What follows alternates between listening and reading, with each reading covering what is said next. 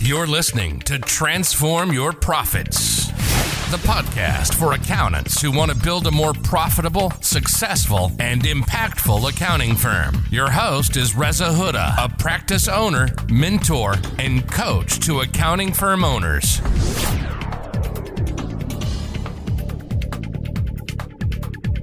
Hello, hello. I hope you're doing well and having a good start to the day. I have uh, just come back from a few days in uh, Brecon Beacons in Wales, which is a stunning part of the world. First time we've uh, been there, but I uh, thought it was a half-term week and took a few days out. Drove down there, and we like to be active when we go away, so we decided to climb up one of the peaks there called uh, Pen y Fan. If you're uh, if you're an active walker, you'll probably come across it. We did Snowdon last year and really enjoyed that, so we thought we'd uh, go back to another part of uh, Wales and climb up Pen y Fan, and uh, it was a bit of a challenge, but uh, we got there. It was uh, yeah, it was a bit of a, a grueling incline all the way up, unlike uh, Snowdon, which was was also grueling, but it was you had a you had a, a, a periods of respite in between where there was some flat levels and then some inclines and some steps, which is a bit more variety involved in the Snowdon climb, whereas the Pen y Fan one was literally just uphill all the way without uh, without any break until you kind of got to the top, and you think you've got to the top, but actually that's just what the the bottom peak, and you've actually then got to make your way across to the second peak, which is where the actual peak, real peak, is where you get to take a selfie of uh, of you with the uh, with the marker which says you've reached the top, eight hundred eighty-six meters, whatever it is, to the top of the peak. Anyway, that was good. So just heading back into the office now for my session later on today, which is all about how to attract the best talent, retain your high performers, and maximize everyone's potential. That's a, a session for my members. So I thought, why not we just quickly jump on to uh, the podcast and do a session for you, just uh, a brief episode on uh, on a similar nature in terms of, you know, how do we attract the best talent? How do we get the best out of our people? Because time and time again I hear it's a common challenge from you, from people like you, accountancy firm owners, who say that getting good people is a challenge. Finding the right talent and then retaining high performers is a challenge. It's a big challenge. Coupled with how to attract new business, it is the top two challenges that I hear from accounting firm owners. So I thought I'd spend some time, the next uh, sort of eight to ten minutes or so, to uh, go through some of my thoughts and my learnings over the years in terms of the thinking, the mindset shift that uh, I have had in terms of uh, you know my the way the way uh, the, the the kind of the management style and the leadership style that I used to have compared to what I have now, how that's changed, and how you can take some practical takeaways from this session and start to implement it so you too can create that culture which does attract the best talent, which retains the high performers, which maximizes everyone's potential. And clearly, why do we want to do that? Why do we want to make sure that we are attracting the best people? Because we can't ha- cannot have a business, a scalable business, which I'm sure you want. You want to have a business that gives you that time, money, and financial freedom that you desperately crave, but we can't do that unless we find good people that we can hire that can help us to to manage everything that we need to do, to take ownership, to be accountable, and to generate results, to allow us to work on the business, to do the things that we want to do, to create that business which gives us the time and money freedom that we desperately crave. So, clearly a big topic, and to start off with, let me just take you back in time in terms of, you know, I've made many mistakes when it comes to hiring. You know, I've been hiring people since two thousand eight, and I've Uh, I was trying to think, how many people have I hired and sacked or have left over the years uh, compared to how many have stayed? Now, it's probably in the region of, I think I've it's probably ten to fifteen people that I have hired that are no longer with us. And uh, the ones that are with us now, there are, I mean, there are two people that are there that have always been there. I mean, they were there when I bought the practice, Tracy and Rakesh, and they are still there now. So, um... clearly something was done right by my uh, my predecessor, my father-in-law, who set up the practice, and those two are kind of the backbone of the practice.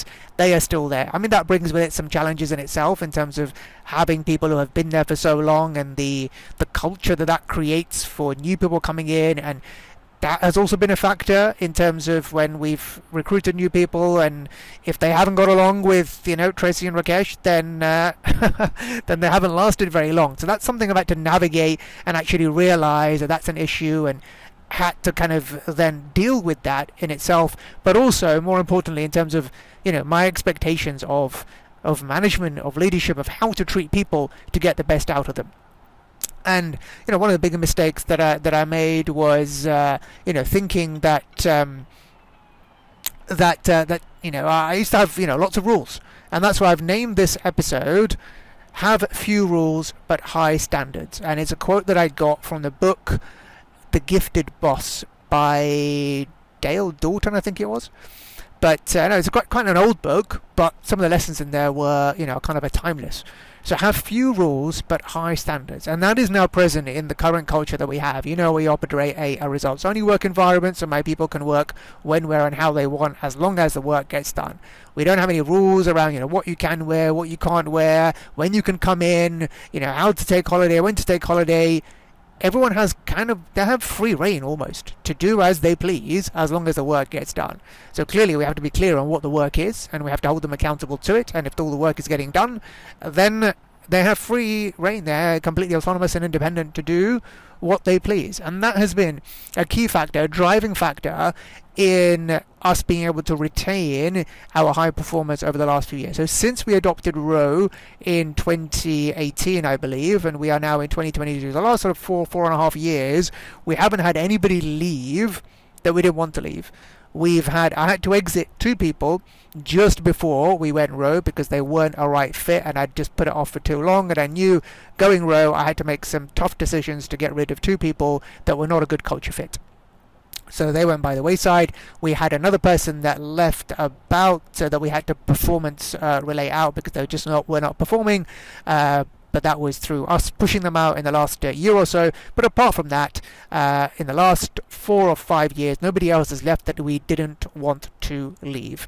Uh, and I'm so grateful for my team now. You know, they literally just they literally manage the whole practice. I do not have to be there this week. I haven't had any anything to do on the practice at all. My time is one hundred percent focused on, on my accounting, a firm, owner, audience, on you, on creating content for you, on con- creating content for my members, delivering sessions for my members, having coaching calls with my uh, mastermind, high-level group members.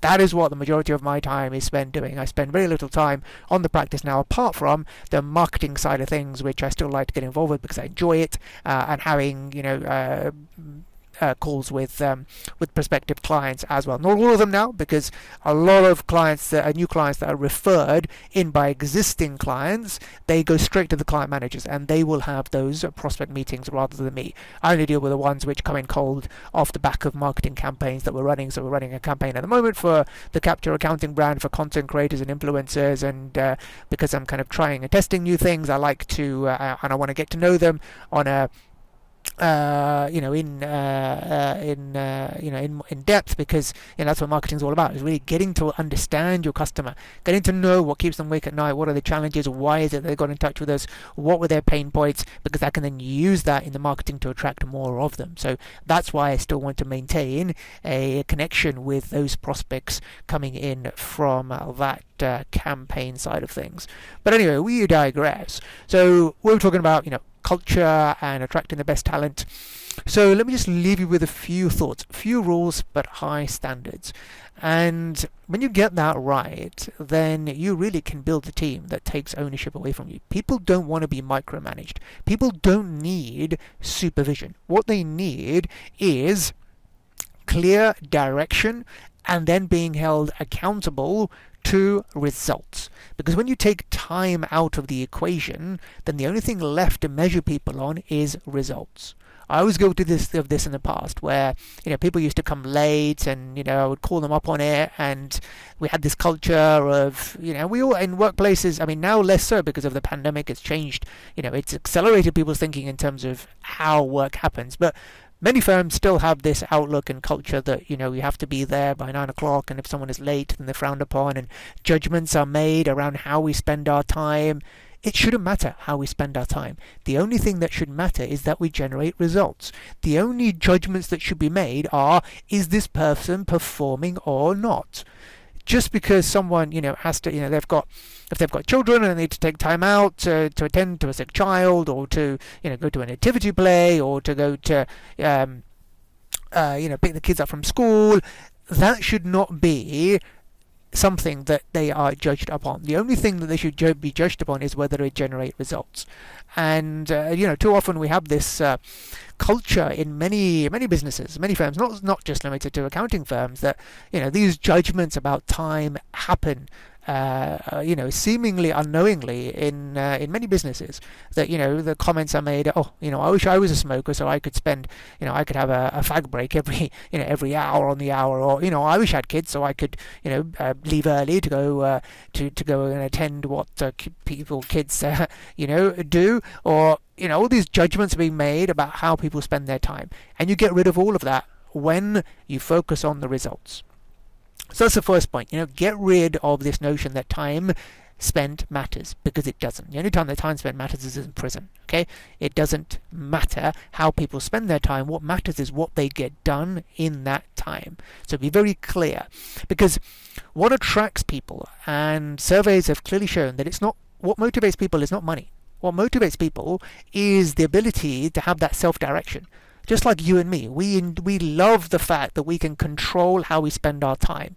We left corporate, we left our previous employment because we didn't like to be told what to do. And nobody does really like to be told what to do. So the more self-direction you can give your employees with the guidance, with the coaching, with the tools, with the processes, with the systems to be able to do their job easy, easily and get that satisfaction from delivering something of value to clients, then the more uh, you know, they will, the more they'll enjoy their job. The more they enjoy their job, the more motivated they'll be. The more they feel that they're making a difference, the the more they'll fill their bucket, and they'll uh, you know they'll stay with you and they'll do their best work. So we have to have the be- give employees the benefit of the doubt that they are going to do their best, and we create that culture and their environment for them to be able to thrive and prosper. That should be our goal: to create that culture of high performance, of supporting everybody, of working as a team, of pulling together, of giving everyone the benefit of the doubt. Because our team members, they don't, they themselves have. When you have good team members, they will show those high standards to others, and they will not like anyone underperforming. So when you have that environment where people are only measured on results, then it lifts everybody's game, because no one can hide now. No one can just come into the office from nine to five and leave and thinking, oh yeah, I've done my job, I've clocked my seven and a half, eight hours on a timesheet, I'm fine. No, you're not fine, because you could have just spent, you know, half of that time browsing the internet, doing your online shopping, going on Facebook. Has anything effective been done during that time or not? That's the only thing that should matter. So take time out of the equation, focus solely on results, and then the true high performers will start to emerge, and the true low performers will start to emerge too. And you'll separate the wheat from the chaff, and you'll be able to easily see which ones need performance chat, which ones need to be exited, and which ones do really deserve the praise and deserve your um, Uh, your acknowledgement uh, because of their contributions to the practice. So I'm nearly at the office now, so I'm going to have to uh, pen off very shortly. Uh, what else can I leave you with? So it's it's going back to those uh, three things that drive employee motivation: autonomy, mastery, and purpose.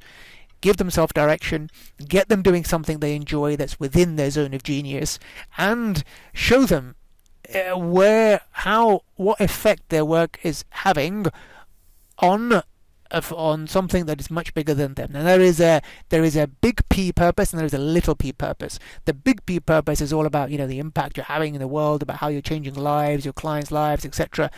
But if you can't, you know, I appreciate maybe some junior members of of your team which who maybe don't have client contact. How can you How can you demonstrate to them that what they are doing has purpose? And this is what I call little P purpose, where the little P purpose is about every team member knowing, every employee of yours knowing and appreciating that what they are doing is having a positive contribution to someone in some way, shape, or form. And that someone can be you, that someone can be another team member, or that someone could be a client. No matter who it is, the fact that the employee needs to know that what they are doing has a positive contribution on somebody else, and that in itself brings them joy, brings them satisfaction, gives them that uh, that uh, uh, you know the, the the motivation really that what they are doing matters. So communicate that. You know, acknowledge your employees, praise your employees. I'm guilty of this. I don't praise my team enough. And they're they're fantastic. They're great. I probably praise them more on this podcast than I do in person. So it's something I know I need to work on.